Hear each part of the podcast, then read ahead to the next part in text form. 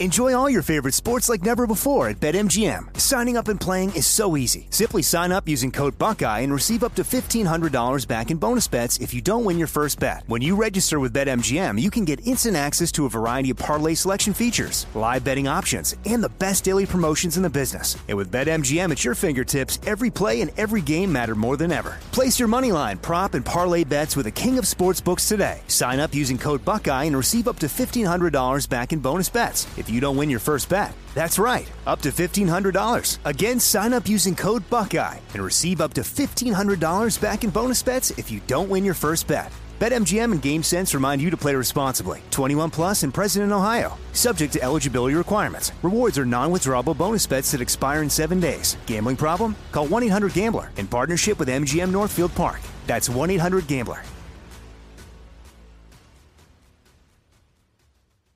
You know you've got a comeback in you. When you take the next step, you're going to make it count. For your career, for your family, for your life. You can earn a degree you're proud of with Purdue Global. Purdue Global is backed by Purdue University, one of the nation's most respected and innovative public universities. This is your chance. This is your opportunity. This is your comeback. Purdue Global, Purdue's online university for working adults. Start your comeback today at purdueglobal.edu.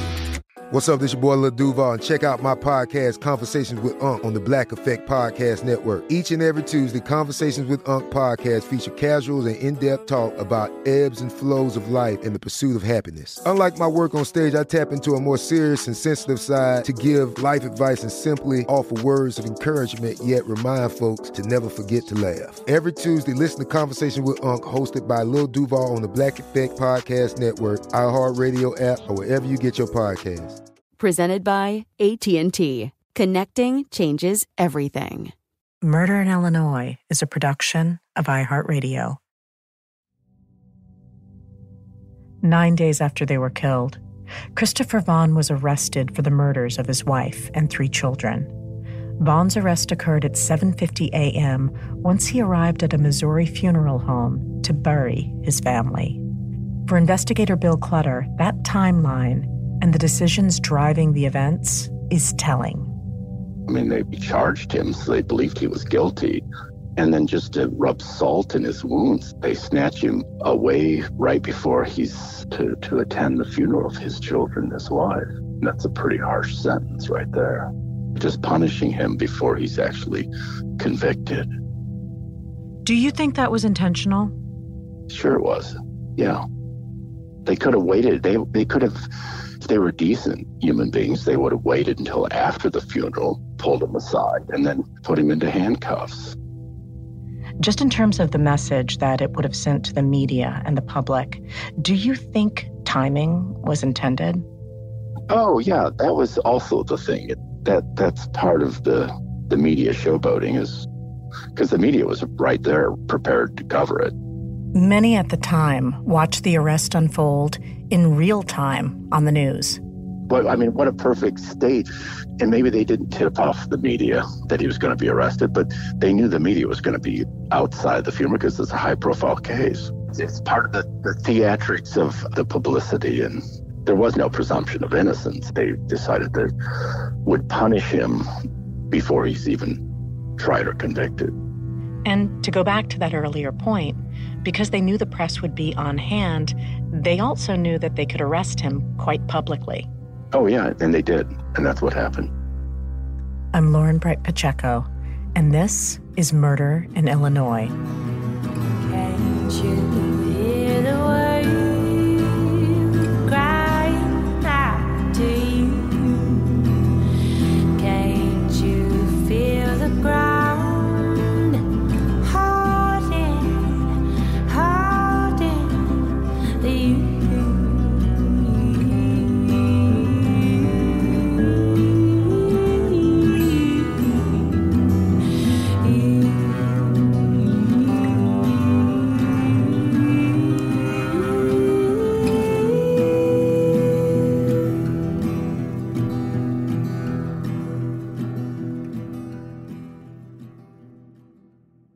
Once arrested, the prosecution made it clear Chris Vaughn was likely facing the death penalty. At this point in time in Illinois, A death penalty case was advantageous in terms of defense because of what's referred to as heightened due process.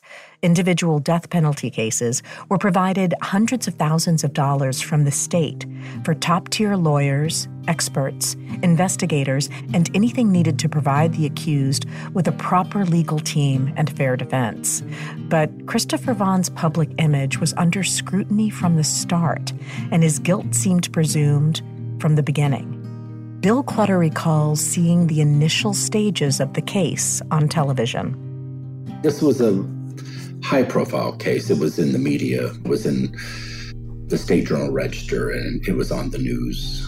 I think CNN covered it live. They flew helicopters over the crime scene at the time. So I was aware of the case, and my initial impression just based off the news coverage was that this is probably a sentencing case rather than a guilt-innocence phase. The media immediately began to dig into Chris's background and history. What they uncovered didn't paint the best picture and only served to solidify his increasingly unflattering image to the public. Christopher Vaughn was not a perfect husband or father. Once detectives started questioning him, at one point saying that he didn't remember what had happened in the SUV. Now, while in the emergency room after the shootings, he reportedly was upset about blood on his cowboy boots. I mean, right off the bat, the media reports, and this happens in so many cases where a person is really tried and convicted in the media before they even hit a courtroom. The media reports picked up on some sensational facts. Vaughn frequented strip clubs in Chicago and the suburbs months before the murders. He told one of the strippers he was single. He made 2 visits to a strip club and spent an enormous amount of money, I think over $4,000. And of course, this is a guy who was making, I mean, he moved to Chicago to take a job that was paying him almost $200,000 a year, which there's very few people that make that kind of salary. Those things really, I think, turned public opinion against him. Vaughn's affairs, visits to strip clubs, and plans which did not include his family. As many as 4 exotic dancers are expected to testify. The media's salacious covering of those strip club visits and other extramarital activities would later prove detrimental to Chris at his trial. Up to that point, they had the first major lead was the strip club. They interviewed the dancer at Scores. So that was, in between his initial interrogation and the arrest before the funeral, they had that. And then they discovered the email chats with Steve Willett in Canada. And so that became one of these aha moments. He's wanted to hike into the Yukon and leave his family. That's why he killed them. And so, which is all really weak. We'll revisit those strip club and wilderness fantasies later in greater detail. There's no strong or compelling probable cause that he did it. And then it was Bob Deal's report where he interpreted that the large saturated blood on the passenger seatbelt had to have been from her bleeding onto it while the seatbelt was buckled. I mean, that's a logical explanation, but then after the DNA comes back, that no, that's not how it happened.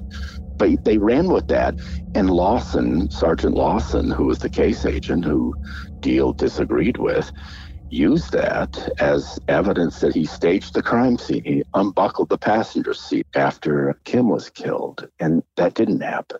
The prosecution's initial theory, which was based on the initial crime scene investigator Bob Deal's observations and report, hinged on the fact that the retracted passenger side seatbelt, once extended, revealed sections that were saturated with blood.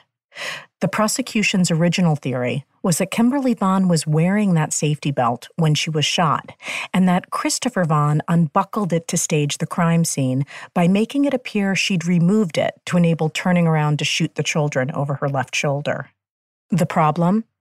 What investigators didn't know at the time of Chris Vaughn's arrest was that the blood on the retracted safety belt didn't belong to Kimberly Vaughn. It belonged to Chris. This will prove significant as we dive deeper into the investigation and the way in which it was handled. Bill Clutter believes tunnel vision, largely based on that initial theory, was firmly in place even before the crime scene was properly analyzed.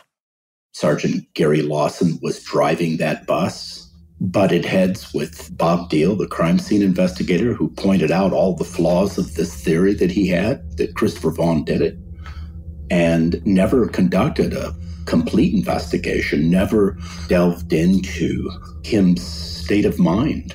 Of course, later, the FDA would issue its findings regarding the medication she was taking. There were safeguards that were meant to be in place to protect people from that rush to judgment. Yeah. Did that work out for Chris? No, not the recommendations of the Governor's Commission on Capital Punishment. That report, I think, was released in April of 2002. And that's the report that retrospectively studied the innocent people who had been wrongfully convicted and put on death row. And one of the recommendations of that Governor's Commission was that law enforcement agencies need to guard against tunnel vision. And they defined what tunnel vision is. And it's this rush to judgment, and you disregard other evidence, such as Bob Deal's point was the bullet trajectories all support a murder-suicide. And they do. And our crime scene investigator, Katie Hartman, who's reviewing Deal's work, she concurs with that and points to that as strong evidence of supporting a murder-suicide. But in none of that was done. It was a rush to judgment. They had their suspect, and they were going to forge the facts to fit their theory, which is what Bob Deal's deposition describes. It's classic tunnel vision. And that was one of the things that the Governor's Commission warned was at play in many of these wrongful convictions that sent innocent people to death row. And, of course, at the time, Chris is facing the death penalty. That tunnel vision, coupled with the emotional bias the media was fully projecting, became a significant challenge in defending Vaughn. It happens in so many cases, and there's that initial outrage, especially once you make the accusation that he did it, and oh my God, what an awful thing to kill your own, these adorable children who were innocent of any of the marital conflict that they might have had. That's the part of it that people have a hard time understanding. The emotion of that and the media really ramping up and pointing the finger at him. He really had no chance. Clutter believes that outrage proved an insurmountable hurdle. People can get caught up in the emotion of a crime and forget about the safeguards that we are supposed to have, the guardrails to protect an innocent person from being thrown into the meat grinder of the justice system. And do you feel that that's what happened to Chris? That's absolutely what happened to him.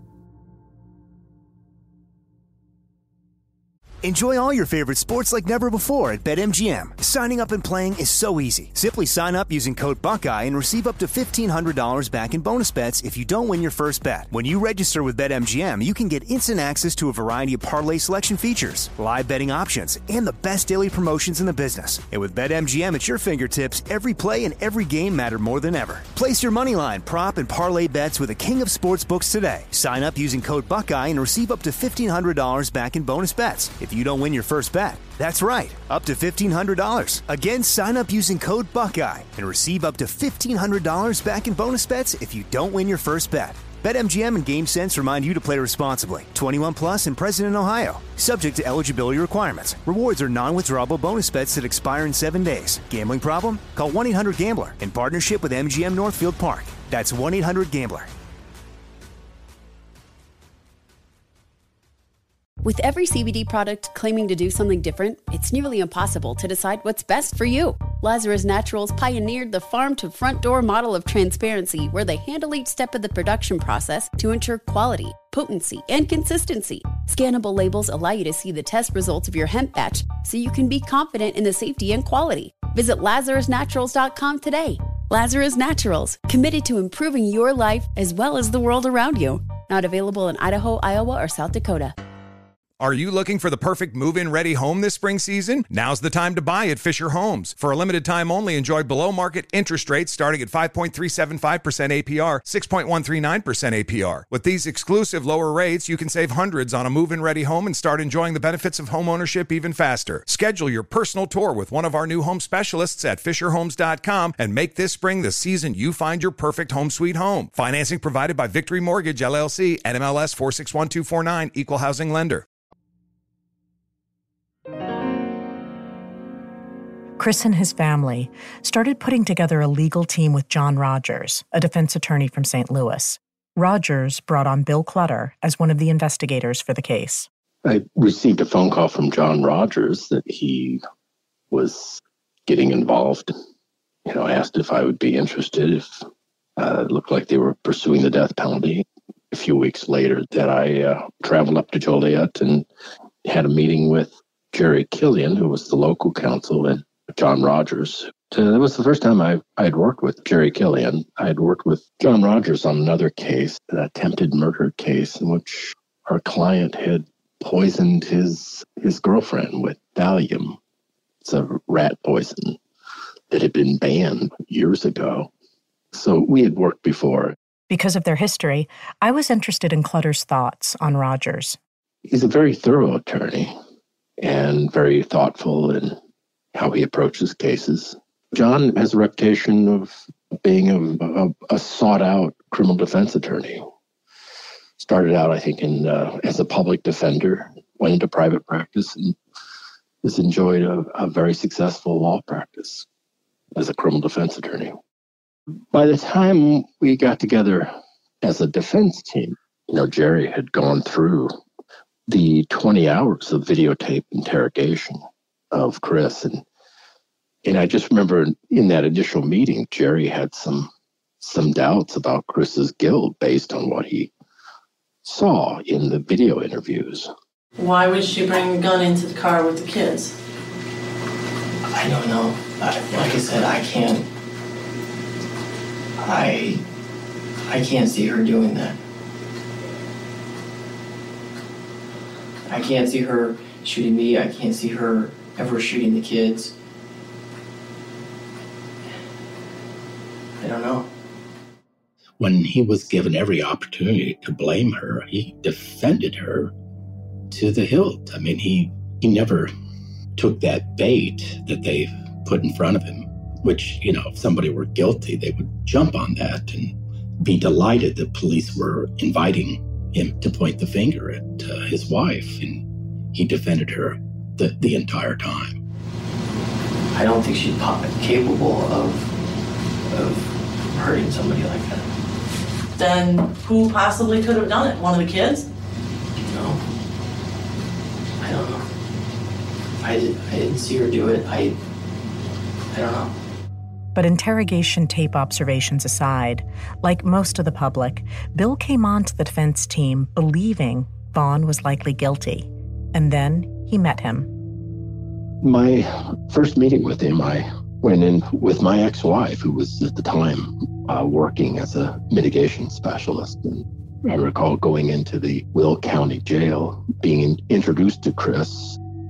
I just was struck by how he didn't strike me as a killer. I mean, he just didn't. And, you know, I have many clients who do. And I really was... It was one of those things where, you know, my initial thoughts of the case, expecting to meet this cold-blooded killer who was charged and facing the death penalty for having killed his family. And coming away from that initial meeting, just there was an incongruity between the charges he was facing and the person that I encountered in the Will County Jail. I mean, he was very meek, mild individual, very introverted. The last person in the world you would expect to be facing those types of charges. I asked Bill to describe that meeting and its setting in greater detail. You know, the initial meeting wasn't substantive, but it was more of just trying to make an introduction with the client and to gather some information that would assist with the fact investigation. Bill elicited details about Vaughn's relationship, difficulties behind the scenes of his marriage, and some of the issues the couple had been struggling with. Based on Christopher's responses, any number of recent events within the household could have led to the tragedy. He referred to this as a perfect storm. A lot of things in the relationship with his wife, Kim, were reaching a point where, he had recently confessed to her that he had had a relationship when he was out of the country in Mexico. When he was interrogated by police, he disclosed that. But I was trying to make things right. I was taking her on a honeymoon this weekend. We're going to go back to Herman where we had our first honeymoon and kind of do things all over again. Who's going to watch kids? My mom and her sister were coming up on Friday. Tomorrow? Yeah. They're coming to the house to watch the kids for the weekend. And Kim and I, it was a surprise. I didn't want her to have to worry about any of the details or anything like that. So I set it up and I told her parents, I told my parents to kind of coordinate the details. But I was going to take her. So back. Your mom and your sister? No, my mom and my aunt, her sister. Oh, her sister? Yeah. We're going to come up Friday. When were they supposed to show up? Around noon or so, maybe sometime. And Kim had no idea they were coming? I was going to tell her later today. Like what if she would have said, I ain't going? Ain't going to happen. I don't know why she would have said that. But it was going to be good. Do you think one weekend of sex with your wife is going to make her forget that you've been having sex with all these other women? You think? It wasn't all these other women. It was just one time in Mexico. And it was a start. Remember, Vaughn agreed to that interrogation, waiving his right to a lawyer. There was just a lot of things going on. What struck me is his characterization of this being a perfect storm.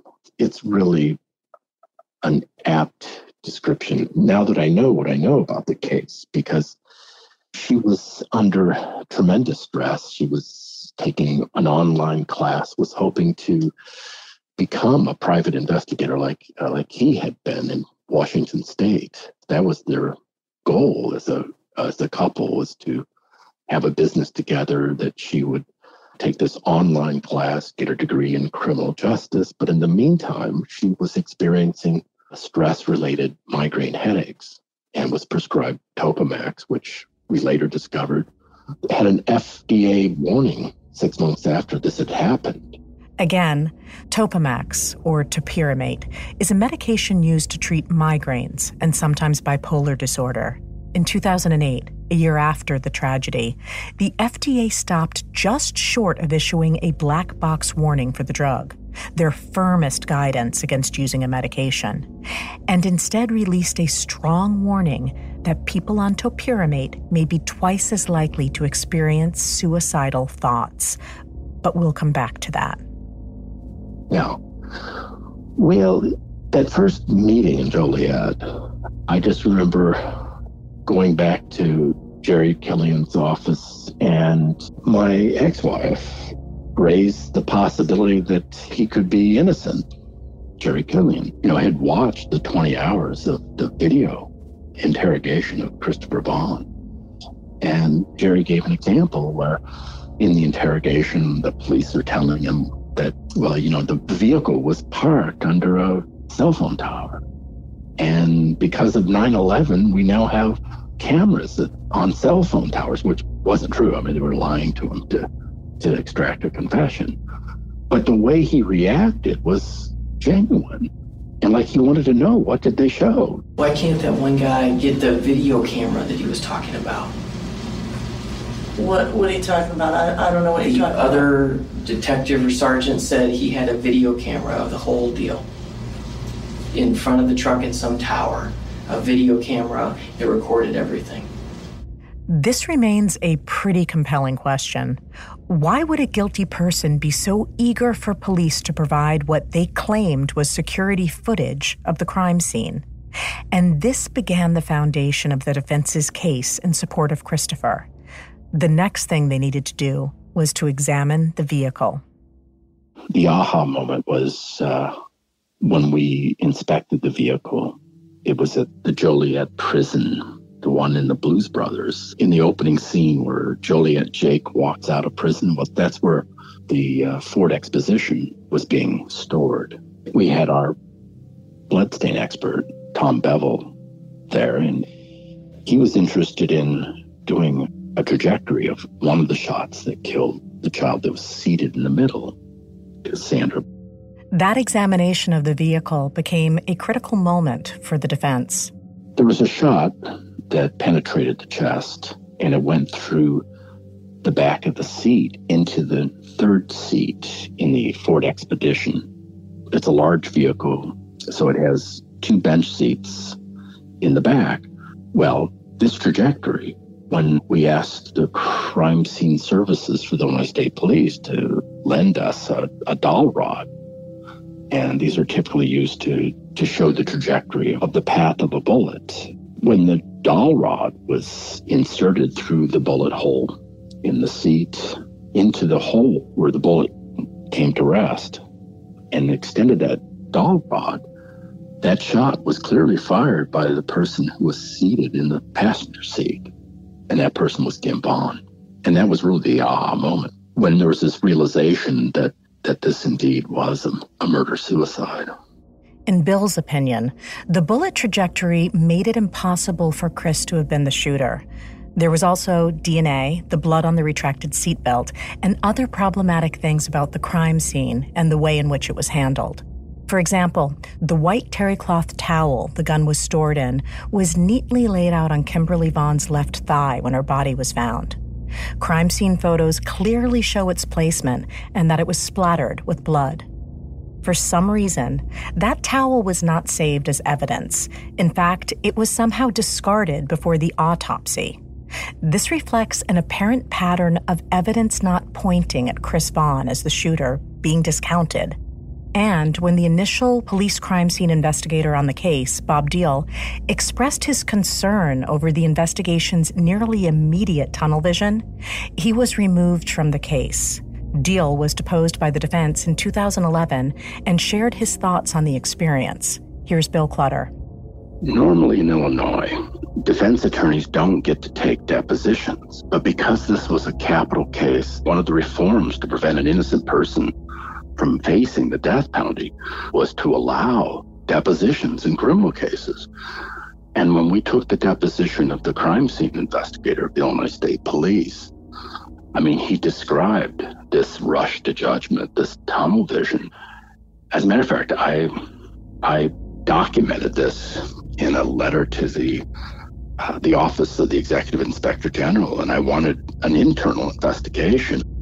When we got to the deposition of Bob Deal, the crime scene investigator, describes this pressure from day one. He described getting a phone call from the zone commander, convinced that Christopher Vaughn committed this crime.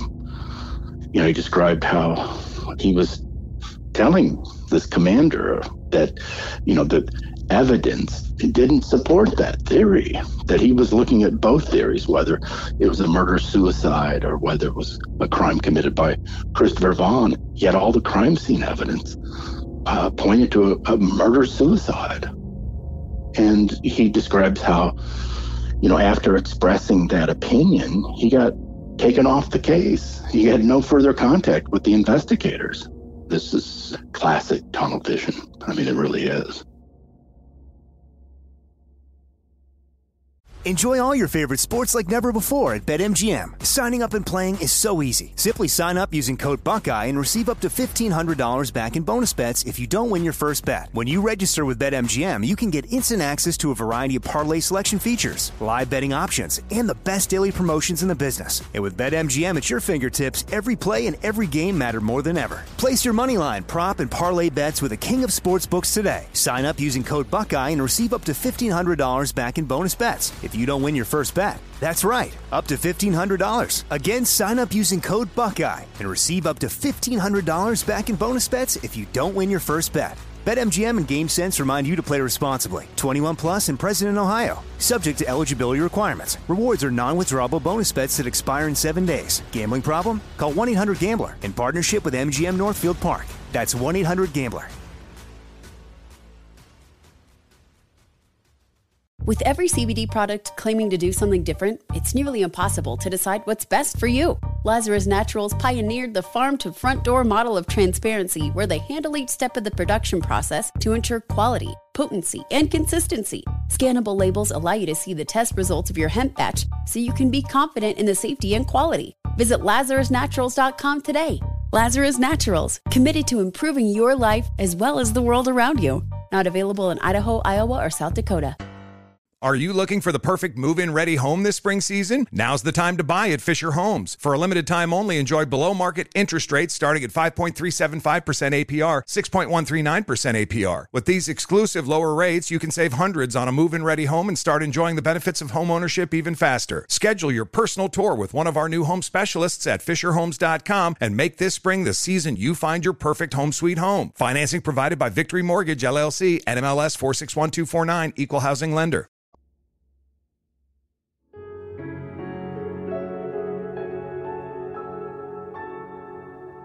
According to his deposition, Bob Deal received a phone call in which then-commander of District 5, Captain Ken Kalpas, told him Vaughn was a criminal mastermind who'd premeditated the murders.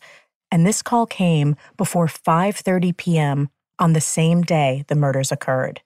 And yes, that's the same District 5 where Vaughn was interrogated for 20 hours in his hospital gown. Throughout the 116-page deposition of the former Illinois State Police crime scene investigator, Bob Deal shares multiple and alarming examples of bias against Vaughn that started before Deal had even completed the autopsies, including an exchange with Will County State's Attorney James Glasgow at a large meeting just one day after the murders on June 15th. Here's a quote. "I got up to give my presentation and explained to everyone what was going on, and I believed then, and then believe to this day, that at some point Kimberly had that gun in her hand, and the exact thing in front of everybody was, Kimberly was an angel, and there's no way she could have ever held a gun in her hand. And from that day on, I was totally dismissed as to anything that had anything to do with this case," unquote. That tunnel vision, along with Vaughn's apparent memory gaps, presented daunting challenges. Back to Bill Clutter and the defense team's strategy. Yeah, I spoke to Dr. Terry Killian. Terry Killian is a psychiatrist, and not to be confused with Jerry Killian, one of the attorneys on the case. The defense enlisted him to evaluate Vaughn's behavior and statements during his initial 20-hour interrogation.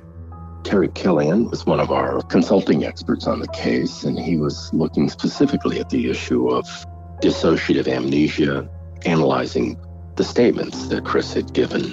Of course, a big part of this case when he was indicted was his inability to recall certain details. Dr. Killian, the thing that stands out as I think about his report was that he described that Chris had referred to his family in the present tense when he was interviewed by police, and after he was shown the photographs of his family and was shown that they were dead, that he switched and started using the past tense. He said that was something that would be very hard to fake, that nuance of going from present tense to past tense when referring to his family. So he will be able to explain the issue of dissociative amnesia, and said he wouldn't be surprised if Chris's unable to recall what happened even to this day. Dr. Killian wrote a 46-page report asserting his opinion that Chris's condition was genuine. It would later prove problematic that Dr. Killian never actually spoke to Chris in person. The confirmation of dissociative amnesia and subsequent report was based solely on reviewing the hours of interrogation and other reports that were provided. The defense then turned its attention to the possible effects of the drug Kimberly was taking for her migraines. For that, they turned to Keith Altman, a principal of his own law firm, as well as a litigator for the Linto Law Group, who specializes in complex and scientific cases, including pharmaceuticals.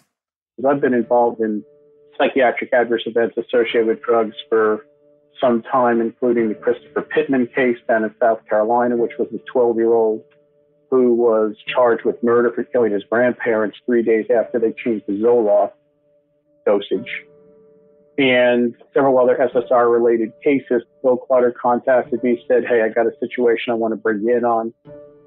I was brought in, had a conversation with Jerry Killian, who was his lead attorney, and then I remember going down to St. Louis to meet with Bill and Jerry and some other people, and I was the one who also brought David Healy, one of the top experts in the world on psychiatric adverse events of drugs, to the equation to see what we could do here in terms of the evidence. First of all, the general capacity of Topamax to cause negative mood and behavioral disturbances. Keith happened to be ideally suited for the job.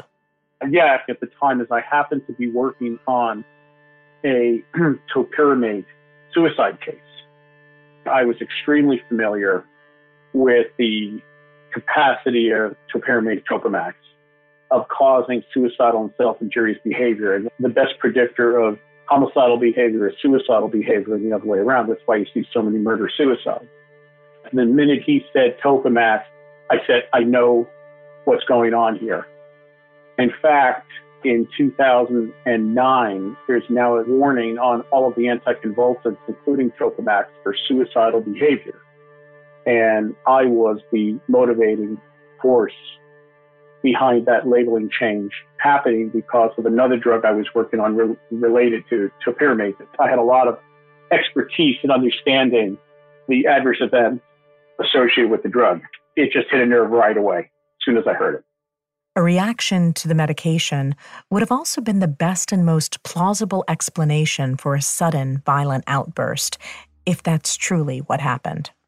She had had a dosage change recently, and that appears to be when there is the greatest risk of a negative outcome associated with these drugs. It's the same thing is true of the antidepressants, and you see these effects. And as soon as I heard that, I had a strong suspicion. But when I was in St. Louis and learned of the ballistic evidence, I was utterly convinced that this could not have been Chris. One of the problems is, and it's been Chris's problem all along, is for people to accept the horrifying reality that a mother could have killed her three children. The assumption that Chris, the father, was the killer also aligns more comfortably with the sentiments we hold as a society about maternal nature. Most people find it more difficult to accept the notion that a mother could ever kill her children, despite a number of cases where this has occurred. But this is not the first time that we have seen this. Everybody probably remembers Susan Smith, who drowned her children in South Carolina. This does happen. Mental illness is horrible, and these drugs can cause these horrific behavioral changes to cause people to do things that just are unimaginable. And that would also explain Chris's inability. He reiterated multiple times during the interrogation that he did not believe his wife could have done that.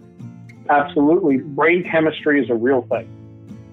These drugs alter brain chemistry. They don't necessarily know how or why, but they do make changes, and the changes can be profound in a very short period of time. And I always tell anybody I ever know who's going to be on an antidepressant is make sure that your family watches you in the week to 2 weeks after you start or change your dosage. But that is when the risk is most acute based on all the evidence that I have seen. People just have an expectation that a mother could never do this to their children. But I submit that this was the drug altering her mood behavior, and all bets are off. And now the defense had their case. Christopher Vaughn's defense team, now staffed with excellent lawyers and expert testimony, was ready to make the case that not only did forensic evidence at the crime scene not match up with the version of the events that the police were reporting, but also the idea that Kimberly Vaughn may have been experiencing behavioral anomalies due to a reaction to her medication. And that brings us to Randy Steidl and the impact his high-profile case would ultimately have on Christopher Vaughn's. Here's journalist Joe Hosey, editor of the Herald News. Randy Steidl was convicted of murder in 1987. He was convicted of murdering a couple in Paris, Illinois, which is downstate, southeastern part of the state near Indiana. He and his co-defendant, Herb Whitlock, were sentenced to death. Steidl appealed his wrongful conviction for more than a decade, and in doing so exposed a trail of lies and corruption that ran through multiple layers of government and law enforcement in Illinois. He was freed in 2004 and charges against him dismissed, citing that exculpatory evidence had been purposely withheld at trial. Steidl had 2 execution dates before he was taken off death row. He was ultimately freed from prison and sued a number of law enforcement officials and the state's attorney and was granted a $6 million judgment. At the time of his release, Steidl was the 17th person to be released for wrongful conviction who'd been on death row in Illinois, something that resonated and resulted in active reform. There was a moratorium on the death penalty in Illinois, and it was later abolished after a relatively large number of wrongful convictions were revealed. In 2011, the same year Illinois abolished the death penalty, Steidl settled a $2.5 million lawsuit against the Illinois State Police, and in 2013 settled an additional lawsuit against Edgar County Police for $3.5 million.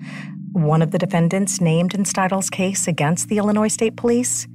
Captain Ken Kalpas, the same commander of District 5 who'd called crime scene investigator Bob Deal the day the Vaughn family was killed, theorizing Vaughn was a criminal mastermind who'd premeditated the murders.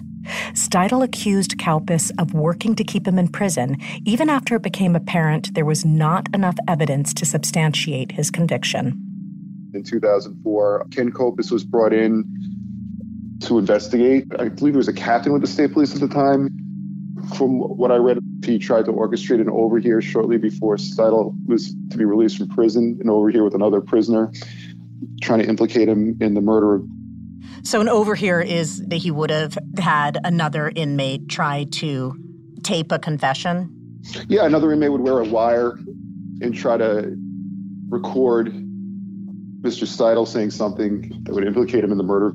When the death penalty was abolished, Chris Vaughn and other Illinois prisoners who were given the benefit of heightened due process to prevent a death sentence were stripped of the funding and additional money provided for their defense by the state. So in 2011, Chris's legal team was defunded and dismantled, and he was assigned a public defender for his 2012 trial. By this point in my research, I'd reached out to Kimberly's family multiple times, and other than a brief initial text exchange with Del Phillips, her father, received no responses to my requests. I'd established strong connections with Christopher Vaughn's parents, Gail and Pierre, and multiple members of his family. In addition to gathering the insights of journalists, investigators, and other experts, I prioritized focusing on the sole survivor of the Vaughn family murders. Initially, Chris and I corresponded through mailed letters. My intention was to open a line of communication before visiting him in person. And then COVID and lockdown hit. Because Chris felt phone calls were more invasively monitored by both staff and other inmates, we settled into a steady stream of emails routed through a private company the Department of Corrections contracts to link incarcerated individuals with family and friends.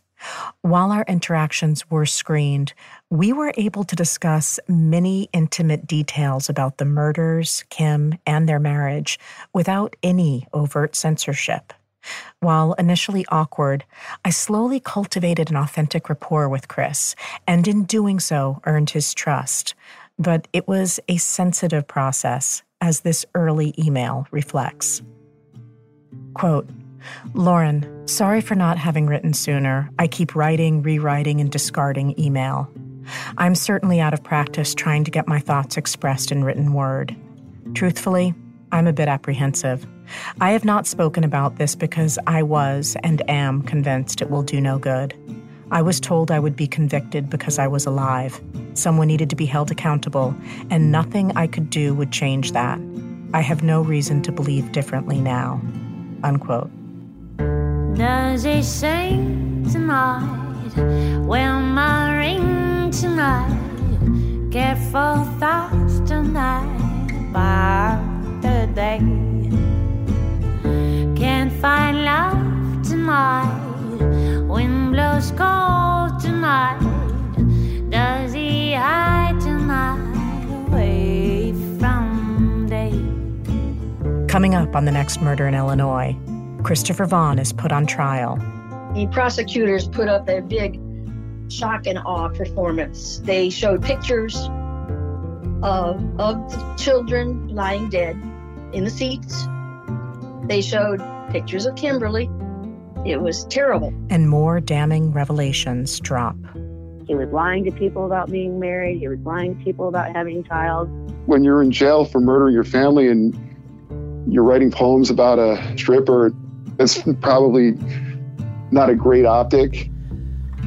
Cold his feet tonight, no night flight tonight, swollen eyes tonight, a dreaded day, changing minds tonight, I hope he finds the night, desolate tonight.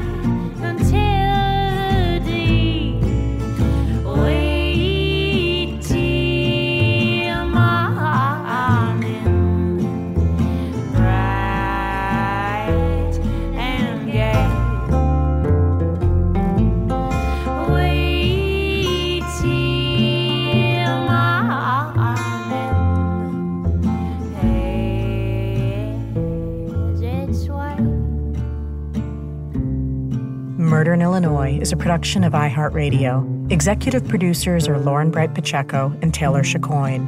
Written by Lauren Bright Pacheco and Matthew Riddle. Story editing by Matthew Riddle. Editing and sound design by Evan Tyer and Taylor Chacoin. Featuring music by Cicada Rhythm, with new compositions engineered and mixed by Evan Tyer and Taylor Chacoin. Archived news reports provided by WGN.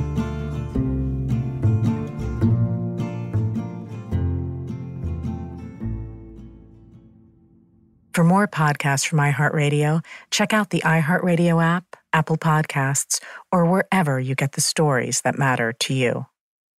Hello, it is Ryan, and we could all use an extra bright spot in our day, couldn't we? Just to make up for things like sitting in traffic, doing the dishes, counting your steps, you know, all the mundane stuff. That is why I'm such a big fan of Chumba Casino. Chumba Casino has all your favorite social casino-style games that you can play for free anytime, anywhere, with daily bonuses. That should brighten your day a little. Actually, a lot. So sign up now at chumbacasino.com. That's ChumbaCasino.com. No purchase necessary. VGW Group. Void where prohibited by law. See terms and conditions. 18+. With every CBD product claiming to do something different, it's nearly impossible to decide what's best for you. Lazarus Naturals pioneered the farm-to-front-door model of transparency, where they handle each step of the production process to ensure quality, potency, and consistency. Scannable labels allow you to see the test results of your hemp batch, so you can be confident in the safety and quality. Visit LazarusNaturals.com today. Lazarus Naturals, committed to improving your life as well as the world around you. Not available in Idaho, Iowa, or South Dakota. Are you looking for the perfect move-in ready home this spring season? Now's the time to buy at Fisher Homes. For a limited time only, enjoy below market interest rates starting at 5.375% APR, 6.139% APR. With these exclusive lower rates, you can save hundreds on a move-in ready home and start enjoying the benefits of homeownership even faster. Schedule your personal tour with one of our new home specialists at fisherhomes.com and make this spring the season you find your perfect home sweet home. Financing provided by Victory Mortgage, LLC, NMLS 461249, Equal Housing Lender.